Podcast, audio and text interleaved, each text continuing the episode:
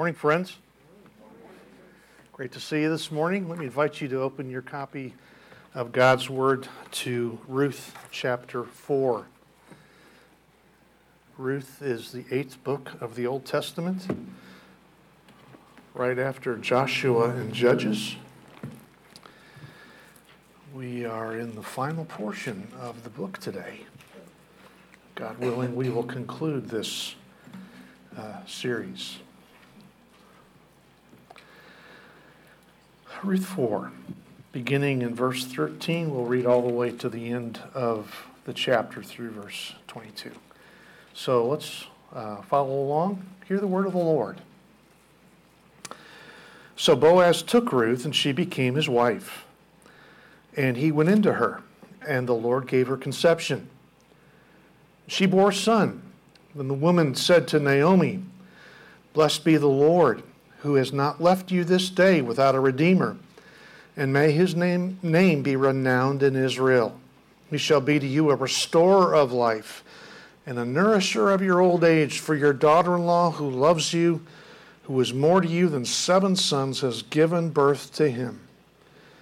Then Naomi took the child and laid him on her lap and became his nurse. And the woman of the neighborhood gave him a name, saying, A son has been born to Naomi. They named him Obed. He was the father of Jesse, the father of David. Now, these are the generations of Perez. Perez fathered Hezron. Hezron fathered Ram. Ram fathered Aminadab.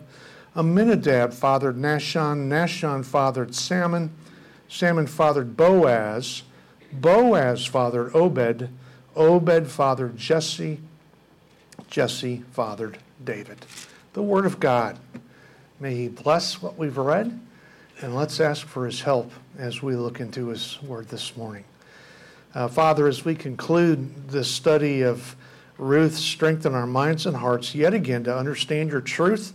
Strengthen me to proclaim it clearly. And Lord, quicken our hearts with your good spirit so that we might receive the truth.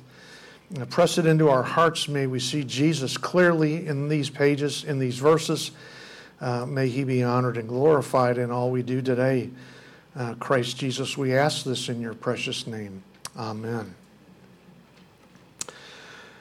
Jonathan had been promised a new puppy for his 10th birthday. He had a tough time choosing between a dozen likely candidates at the neighborhood shelter. Finally, he decided upon a plain looking, shaggy little pup who was wagging his tail furiously. Why that one? his parents asked. Jonathan explained, I want the one with the happy ending.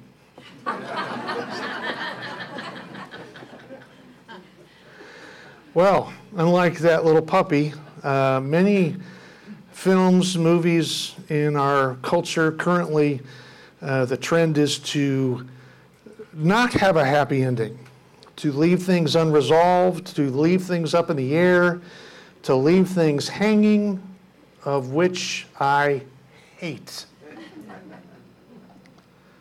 very first Spider Man movie, for example. Most of us, I think, are uh, like the little boy, and we like stories with happy endings. Uh, David Strain explains why. I think it's because we're hardwired for redemption. We want stories with complete narrative arcs that move from crisis to complete resolution. And I echo a hearty amen. And this is why the book of Ruth is such a great story. Not only a story, it is history. It is biblical history. These are real people we're talking about.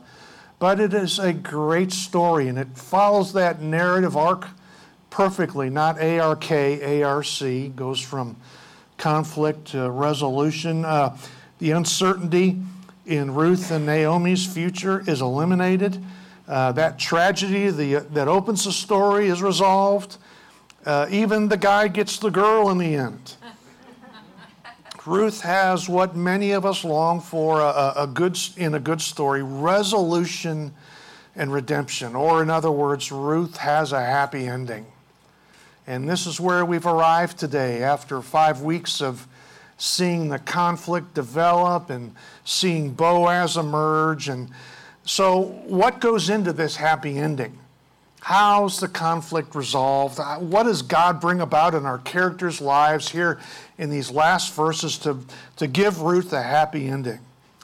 Well, there are three elements that make up this happy ending.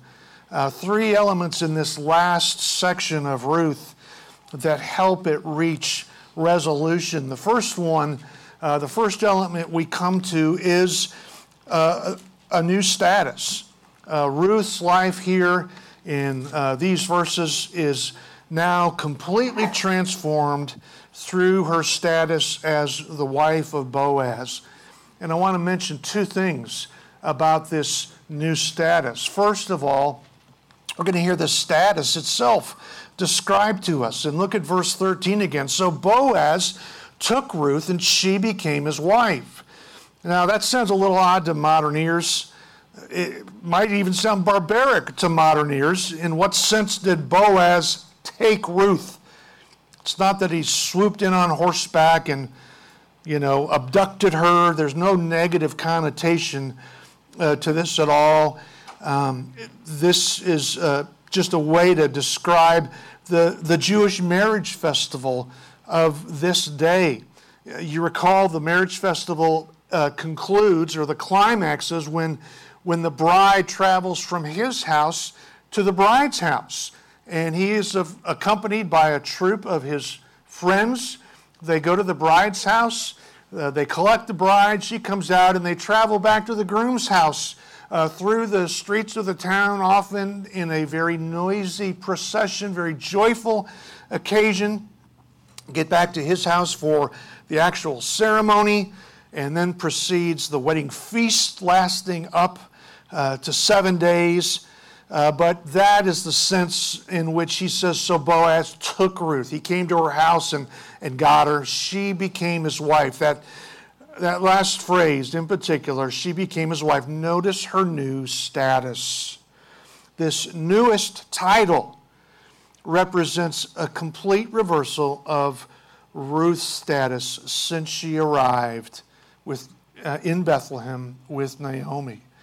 You might not remember back five weeks. Let me remind you just how far she has come. Uh, back in chapter 2, in verse 10, it says, Then she, this is as she's gleaning in Boaz's field, then she fell on her face, bowing to the ground, and said to him, Why have I found favor in your eyes that I should take note, that you, that you should take notice of me? since I am a foreigner. She begins this account is a stranger to Israel, a foreigner, a complete outsider. And then go down a few verses to verse 13 of chapter 2, and she says this Then she said, I have found favor in your eyes, my Lord, for you've comforted me and spoken kindly to your servant, though I am not one of your servants. This could be translated, I, uh, I am your lowest servant. Uh, the, the meanest and the lowest on the food chain, so to speak. And then we go to chapter 3, in verse 9 of chapter 3. Now she's gone from a foreigner to a lowly servant, and here it changes in verse 9. Uh, this is as uh, uh, Ruth has gone to the threshing floor. It's about midnight, verse 9. He said, Who are you? And she answered, I am Ruth, your servant. Same English word. Uh, it's actually a, a, different term. I am your maid servant. This is where Ruth asks Boaz to redeem her. We've gone f- from that now to chapter 4, verse 13. So Boaz took Ruth, and she became his wife. Finally, she receives this newest and highest status as the wife of Boaz. What was it? Uh, how is it that her circumstances have uh, gone 180 degrees, have been completely reversed? Simply because Boaz married her. Because of this marriage, Ruth's life is, is transformed. I, I want you to think uh, how similar this is to when you and I trusted in Christ as our Savior and Lord. Like Ruth, we too were aliens and foreigners. Because that's what the Bible called us. Uh, Paul says this in Colossians 1:21, and you who once were alienated and hostile in mind, doing evil deeds. Remember, uh, the Moabites worshiped a different God than the Israelites. Paul uh, says in Ephesians 2:12, remember that you were at that time separated from Christ, alienated from the commonwealth of Israel, and strangers to the covenants of promise, having no hope and without God in the world. The very words that could have described Ruth in Ruth chapter 1. But when you and I turn from sin to trust in Christ, if you have turned from sin to trust in the atoning death of Jesus, you and I went through a change much like Ruth did, a change that the Bible even describes as a marriage. And Paul uses this figure of speech in uh, 2 Corinthians chapter 11. Listen to these words. I feel a divine jealousy for you. He's talking to the Corinthians. Since I betrothed you to one husband to present you as a pure virgin to Christ. And then we hear similar language in Romans 7. Likewise, my brothers, you also uh, have died to the law through the body of Christ so that you may belong to another. Another version says, so that you may be married to another, to him who's been raised from the dead, in order that we may bear fruit from God. Jeremiah even uses this figure of speech. Uh, Jeremiah, too. In fact, there are other Old Testament prophets f- frequently refer to the Lord's relationship with his people as a marriage. But Jeremiah puts it like this The Lord says, The Lord, I remember uh, the devotion of your youth, your love as a bride, how you followed me. So, Ruth's redemption and transformation is a picture of our redemption and transformation through our union with Christ. Listen to Pastor David Strain explain this. He says, when we read back in uh, 1 through 11, our passage from last week, when we read back in verses 1 through 11 of the formal transaction Boaz conducted at the gate of the city as he secured the rights to marry Ruth, it might have first seemed like a cold legal business, hardly the most romantic preparations for a marriage. And it may at times be tempting to think of the Christian gospel in similar terms as a, as a shriveled and dry abstraction, a cold legal business, a thing of doctrines and duties and nothing more. But the truth is, if you are a Christian, you've been redeemed because you have been beloved by the bridegroom himself who has pursued you and made you his own. You are a Christian because Jesus Christ has given his life to redeem you for himself. We can read Ruth, and because of Paul's language in the New Testament, easily and and appropriately think of ourselves. Ruth is a picture of what happens to us in our Redeemer. And I tell you, you are loved by your Redeemer. There's an old hymn um, a hymn writer tried to express this. From heaven he came and sought her. The church's one foundation is the hymn title, I believe. From heaven he came and sought her to be his holy bride. With his own blood he bought her, and for her life he died. So you and I have a, like Ruth, we have a new status. It's the highest title we can be called his bride. I, know this is difficult for guys to get your head around.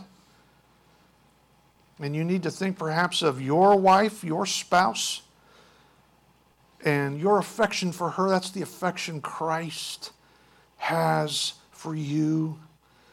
Think of how you, you pursued her. Think of how you wrote drippy letter after drippy letter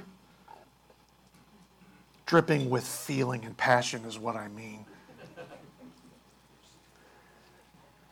And Christ's letters to us overflow with his passion for his bride. You know, we read the book of Song of Solomon kind of, you know, when nobody else is around, you know, and it's referred to as describing the beauty of sexual love. Many, the, many of the Puritans thought that was a picture of Christ and his bride. And so we see this first phrase in verse 13 so Boaz took Ruth and she became his wife. It is not a dead, cold thing, it is a throbbing romance. And the kind of desire Christ has for those who are his, that he pursues them and purchases them and makes them his own.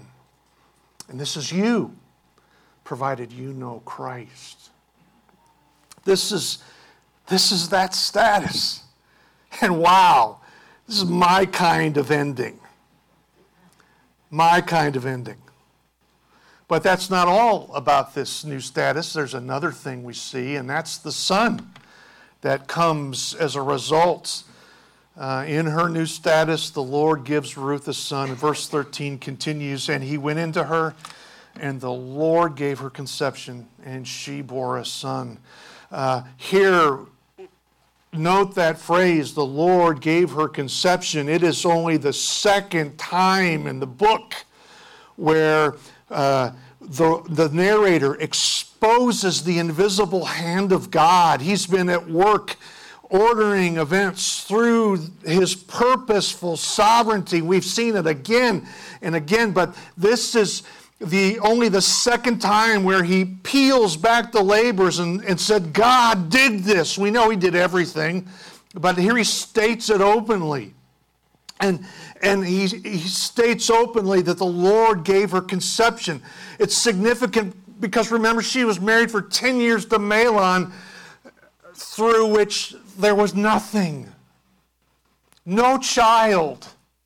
And now uh, God grants her to conceive. It, this is, again, this not unique to Ruth on Sanctity of Human Life Sunday. We observe that God creates each life in the womb. So it's not that this is the only time God oversaw a conception. Every time a woman conceives, every time, every time a woman conceives, it is God who forms that life.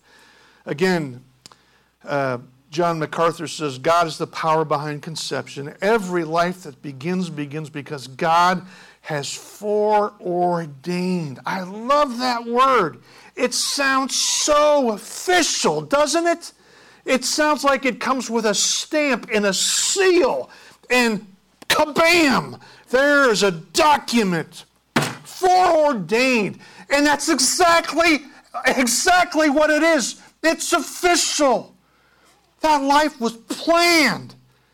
And this life is planned. And every life that's conceived is planned by God's purposeful sovereignty.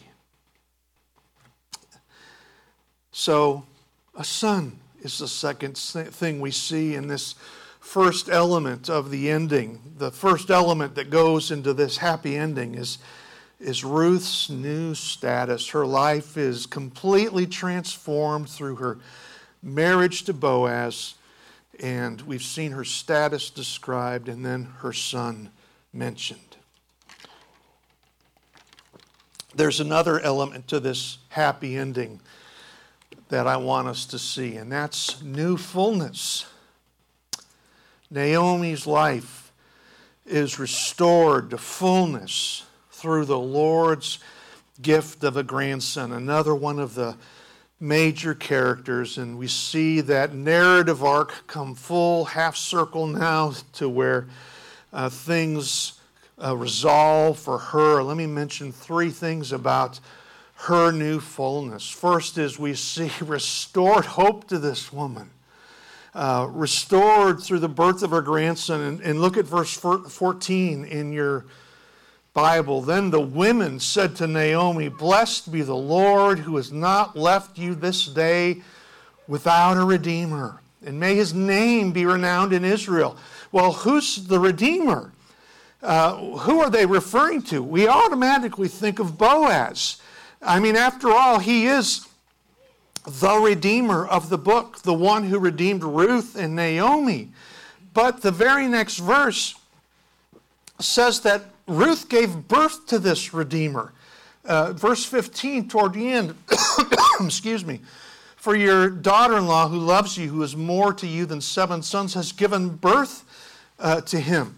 And so the Redeemer they must be referring to must be Naomi's new grandson. And, and, and, that indicates to us that they're not using the word Redeemer in its legal sense like it's been used up to this point. But Boaz was Naomi's Redeemer in, in the legal sense of the word, the one who purchased back the land that belonged to her late husband Elimelech.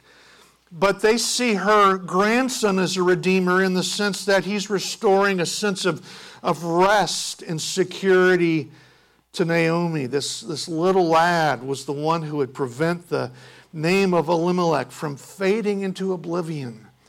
This, this grandson would continue his name and retain his land for future generations in the land of Israel. Think, think of Oh, think of how different this hopeful scenario is from, from where she started uh, the book in, bitterness and, and pessimism uh, that she was spewing out in chapter 1, back in chapter 1 and verse 20. Uh, we see this. Uh, chapter 120, let me remind you, returning to Bethlehem, she said to the women of the town, she said to them, Do not call me Naomi Call me Mara, for the Almighty has, has dealt very bitterly, bitterly with me. I, I went away full, but the Lord has brought me back empty. Why call me Naomi?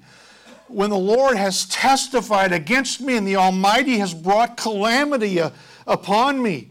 But now we've come uh, uh, 180 degrees. Now her hope is restored. The Lord has not left you without a redeemer. This little boy who has restored your hope.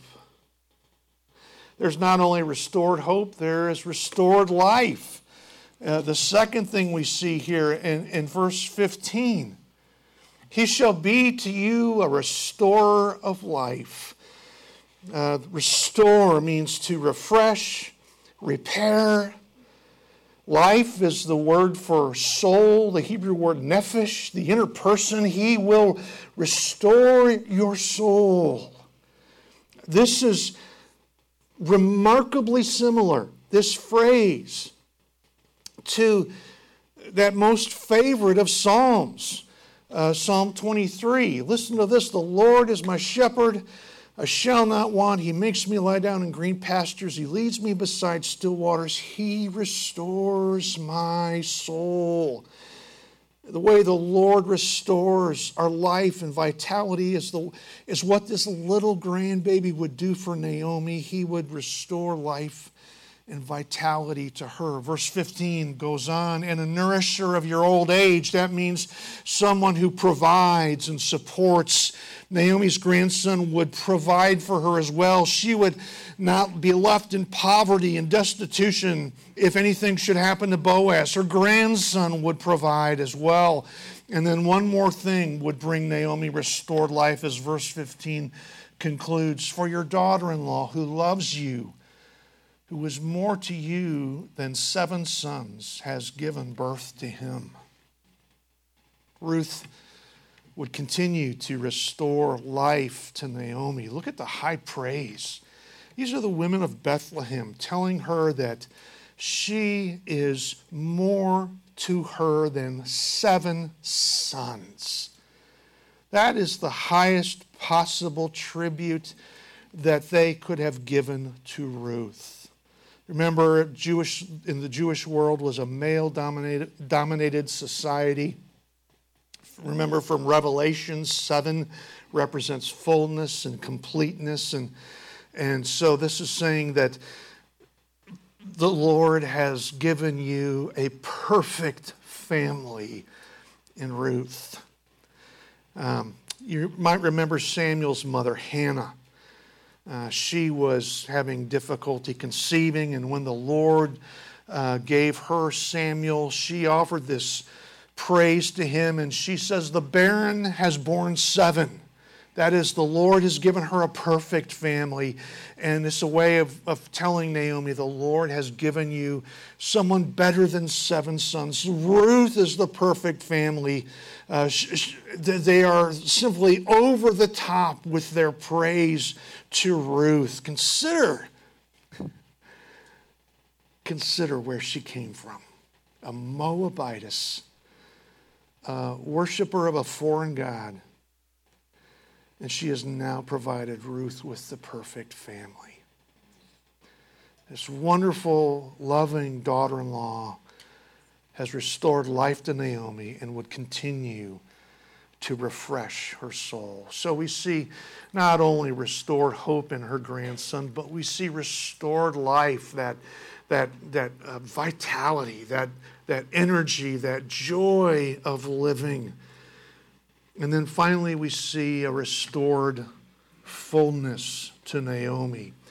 And look at verse 16, is where we see this. Then Naomi took the child, laid him on her lap.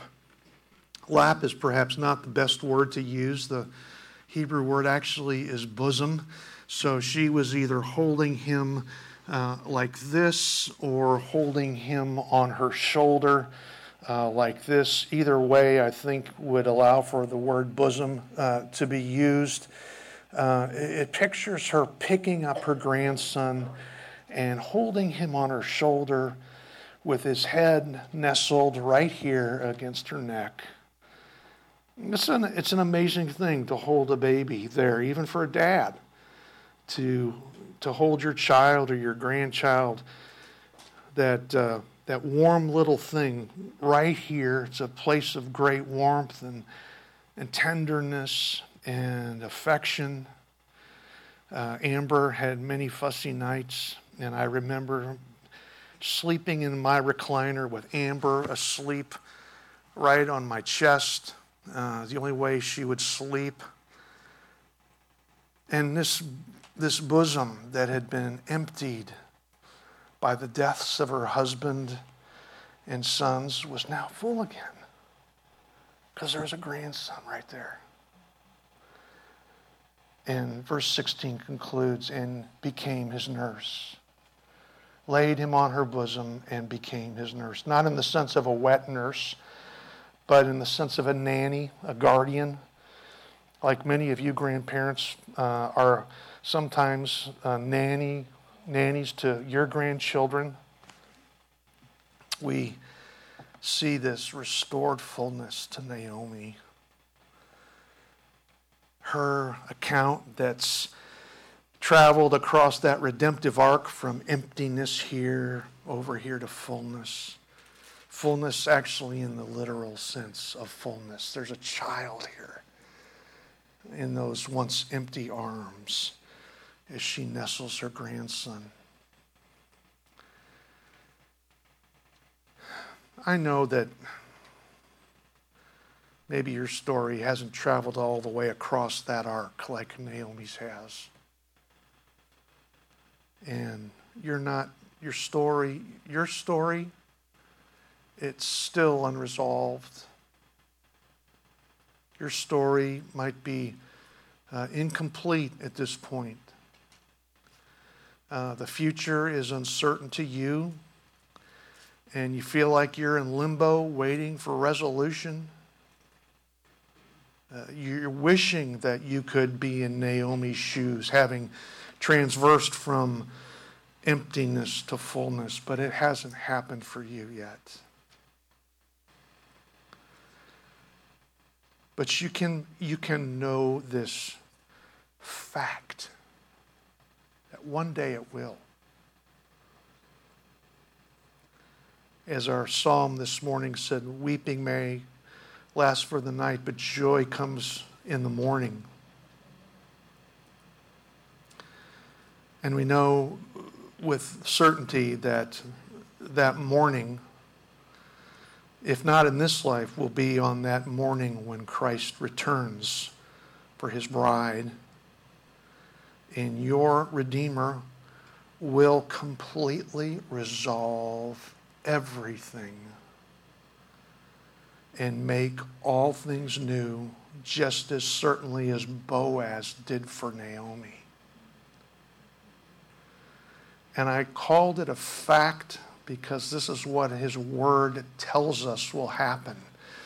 I'm going to read to you, I want you to hear uh, a few verses from Revelation 21 and hear this resolution and this reconciliation. And John writes, Then I saw a new heaven and a new earth, for the first heaven and the first earth had passed away, and the sea was no more. And I saw the holy city, New Jerusalem, coming down out of heaven from God, prepared as a bride adorned for her husband. And I heard a loud voice from the throne saying, Behold, the dwelling place of God is with man. He will dwell with them, and they will be his people, and God himself will be with them as their God. He will wipe away every tear from their eyes, and death shall be no more. Neither shall there be mourning, nor crying nor pain any more, for the former things have passed away. And he who was seated on the throne said, Behold, I am making all things new. It will happen. While you wait for redemption, while you're still in the middle of that redemptive arc, while you still wait for the morning to dawn, it will come. It will happen.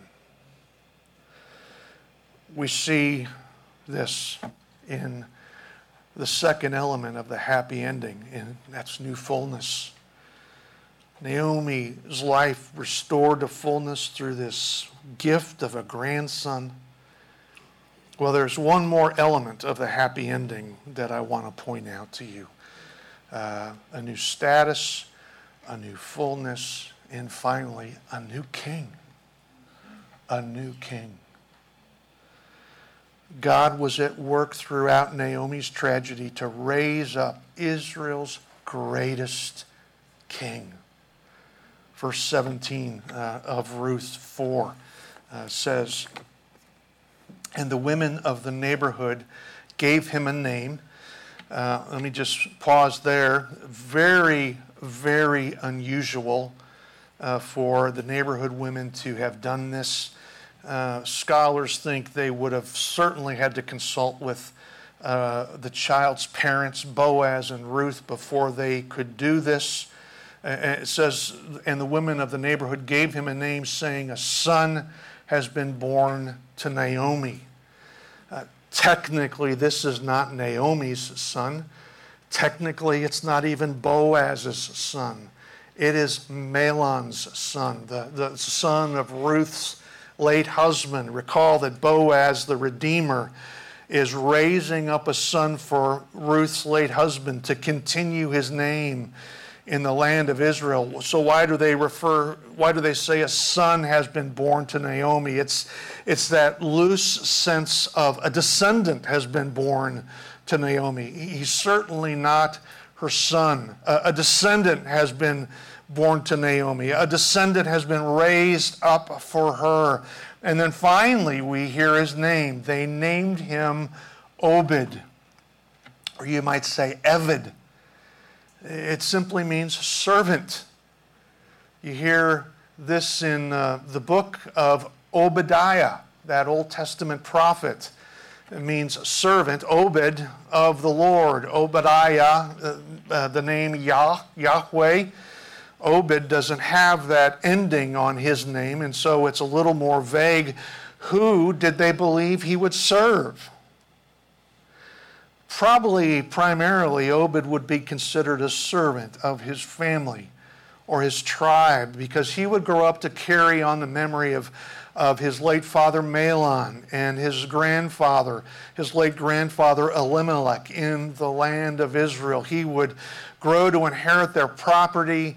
He would keep it in the family, which you recall so vital for an Israelite to do to, to retain that possession given to them by God. And, then, more specifically, he would serve Naomi in particular. Remember, he would, he would restore life to her and, and nourish her as she continued to age. So, so, to begin with, in this new king, we see a servant uh, born, and that's the grandson that we've been describing, Obed. But then further, we see another thing here, and that is a sovereign purpose. At the very end of verse 17, I want you to see what they say about Obed. They named him Obed. He was the father of Jesse, the father of David. God has been at work the entire time. Naomi's been oblivious to it. He's been at work in her life to move her to Moab to begin with. God has been at work in the death of her husband and sons, in their marriage to Ruth in particular. God has been at work in Naomi's move back to Bethlehem. God has been at work in their hunger, prompting Ruth to gather food in the field of Boaz. I think you get the point. God's been at work the whole time. He is, he's never stopped working to accomplish his sovereign purpose not only in Naomi and Ruth and Boaz, but also in the nation to produce, produce the greatest king Israel has had. Except for Moses, David, uh, humanly speaking, is perhaps the most important person in the Old Testament. Israel's hope for a Messiah their hope for a deliverer was rooted in David and the descendants of his family. And so, throughout these tragic events, God has been at work to bring about something beyond Naomi's wildest dreams.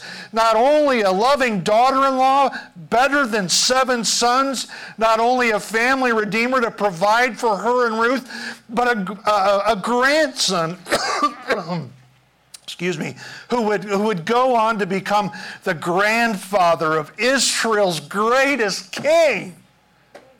All this is transpiring, and she has no idea. And think about the same thing going on with you right now. What is God doing? You have no idea, but uh, He's at work. You know that. I know that and we can declare it from His Word. He's never stopped working. And you stuck in that narrative arc of, of half empty, half full. He's working. It's coming. I don't know when it'll come. He's never, ever stopped working out His sovereign purpose for you. Oh my goodness. it even goes beyond David, doesn't it? Look at verse 18. Now, these are the generations of Perez. Perez fathered Hezron. Hezron fathered Ram. Ram fathered Amminadab. Amminadab fathered Nahshon. Nahshon fathered Salmon. Salmon fathered Boaz. Anybody know who Boaz's mom was? Rahab. Rahab the harlot. It's no big deal for Boaz to have a Gentile mom. Gentile wife, he had a Gentile mom. Salmon fathered Boaz. Boaz fathered Obed. Obed fathered Jesse, and Jesse fathered David. And these same names, these names pop up in Matthew chapter 1, which gives us the genealogy of Jesus Christ, our Redeemer.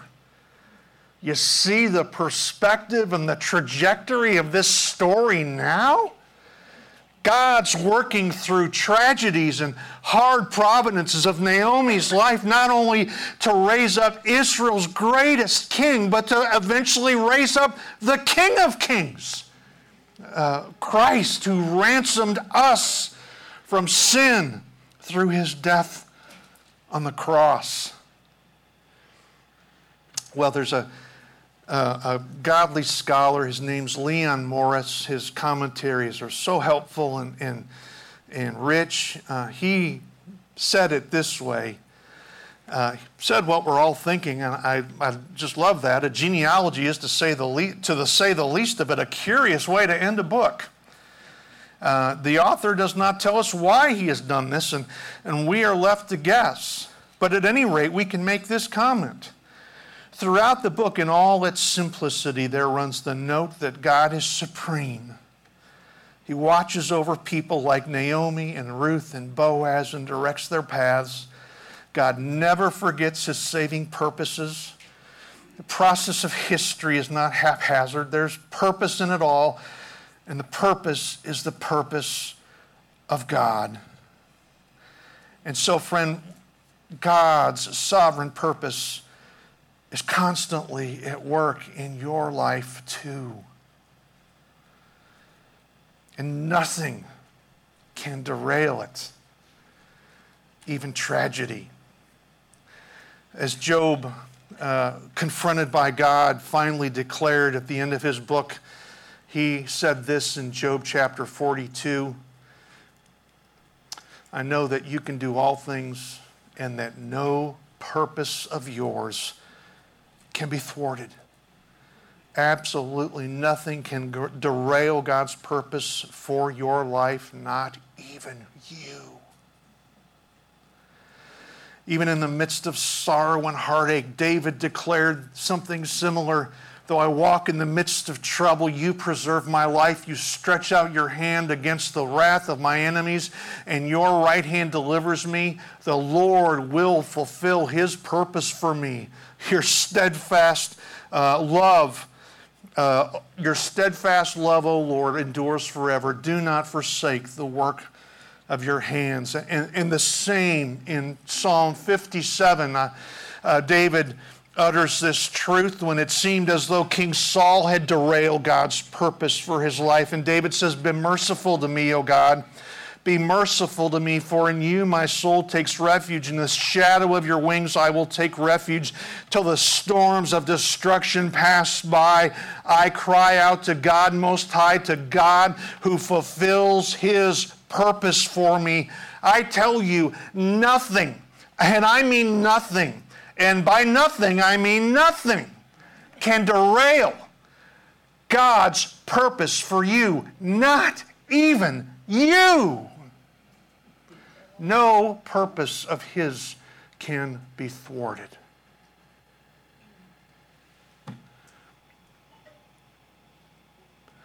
One pastor described God's sovereign purpose using this story. And he writes One of the most beautiful movies of recent years was A River Runs Through It, based upon the novel by the same title. The movie told the story of the Maclean family who lived in Montana early in the 20th century. The father of the family was a Presbyterian minister, stern but loving. His wife was supportive and nurturing. They had two sons, the oldest, firstborn Norman, who tells the story, and a younger son, Paul. The real protagonist in the story is the river that runs through their part of Montana. That river becomes the focal point of their family life and the catalyst for everything significant that takes place in their individual lives. It was walking along the banks of that river on Sunday afternoons that the father forged a relationship with his young boys, turning over rocks, teaching them about the world and about life and about God who made it all. It was the river that the boys ran to after their studies were over, and sibling rivalry and brotherly affection flourishes as they fished for trout together on that beautiful stream. When it came time for these adolescent boys to prove their moxie, they took a death defying ride down the rapids in a stolen boat. It was on the river that young Paul made a name for himself as the finest fly fisherman in the territory.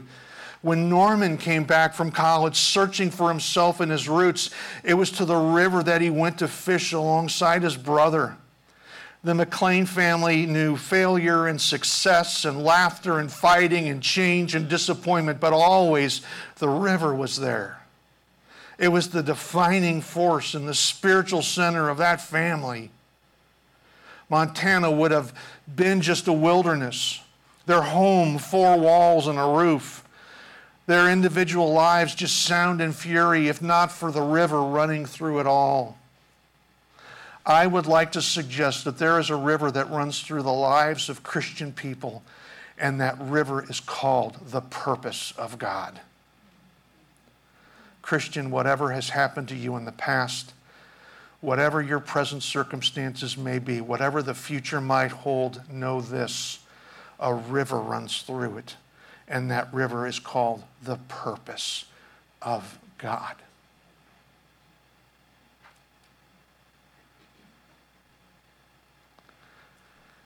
I think this, by way of application, requires two things from each of us. And I think the best way to say it would be to call it submission, surrender to the purpose of God. To acknowledge that it's there and that it's working, and perhaps not working the way you want it to but it is there. And the second thing it requires is trust. Believing in the goodness of God.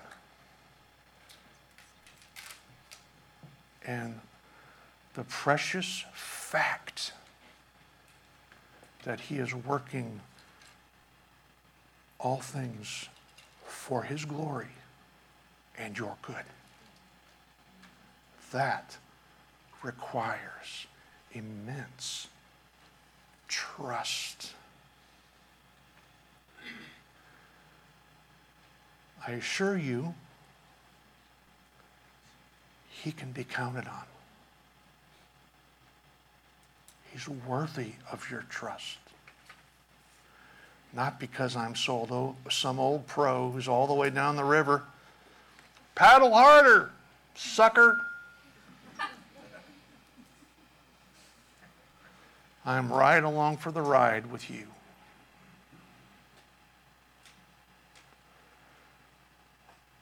And in 1 Corinthians 10 13, Paul says these words God is faithful. God is faithful. It requires trust. Surrender and then trust. Well, this is a good ending. I mean, I think it's a great ending. And I'm so glad the guy got the girl. And I'm so glad things resolved. You can go home with peace of mind and take a good solid nap this afternoon, knowing that this is all resolved. How did it resolve? What did God bring about in our characters to give it such a, such a good ending? Well, these three elements that we've looked at today, there's a new status for Ruth. Oh man, it worked out golden for Ruth by the good hand of God, didn't it? Oh, Boaz, this uh, rock solid man, this hero who stepped in and told the other Redeemer to take a hike, and, and he marries her. And then there's this new fullness for Naomi, literal fullness as she's got this baby right here. And, you know, grandparents and parents know what that feels like, and even big brothers and big sisters know what a, what a, what a great thing that is. Her, her, God's gracious gift of a grandson. And then lastly, we see all the way into the New Testament. oh man, there's a new king. It's David to begin with.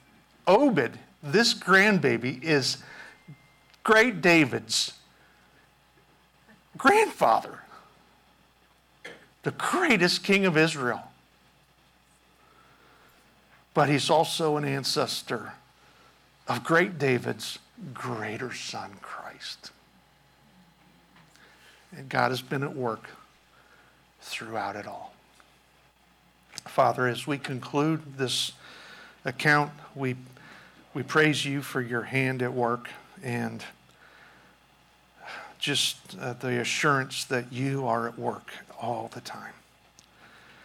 And that's not, that doesn't mean that everything is, is simple and easy, because like Naomi, you allow hard providences.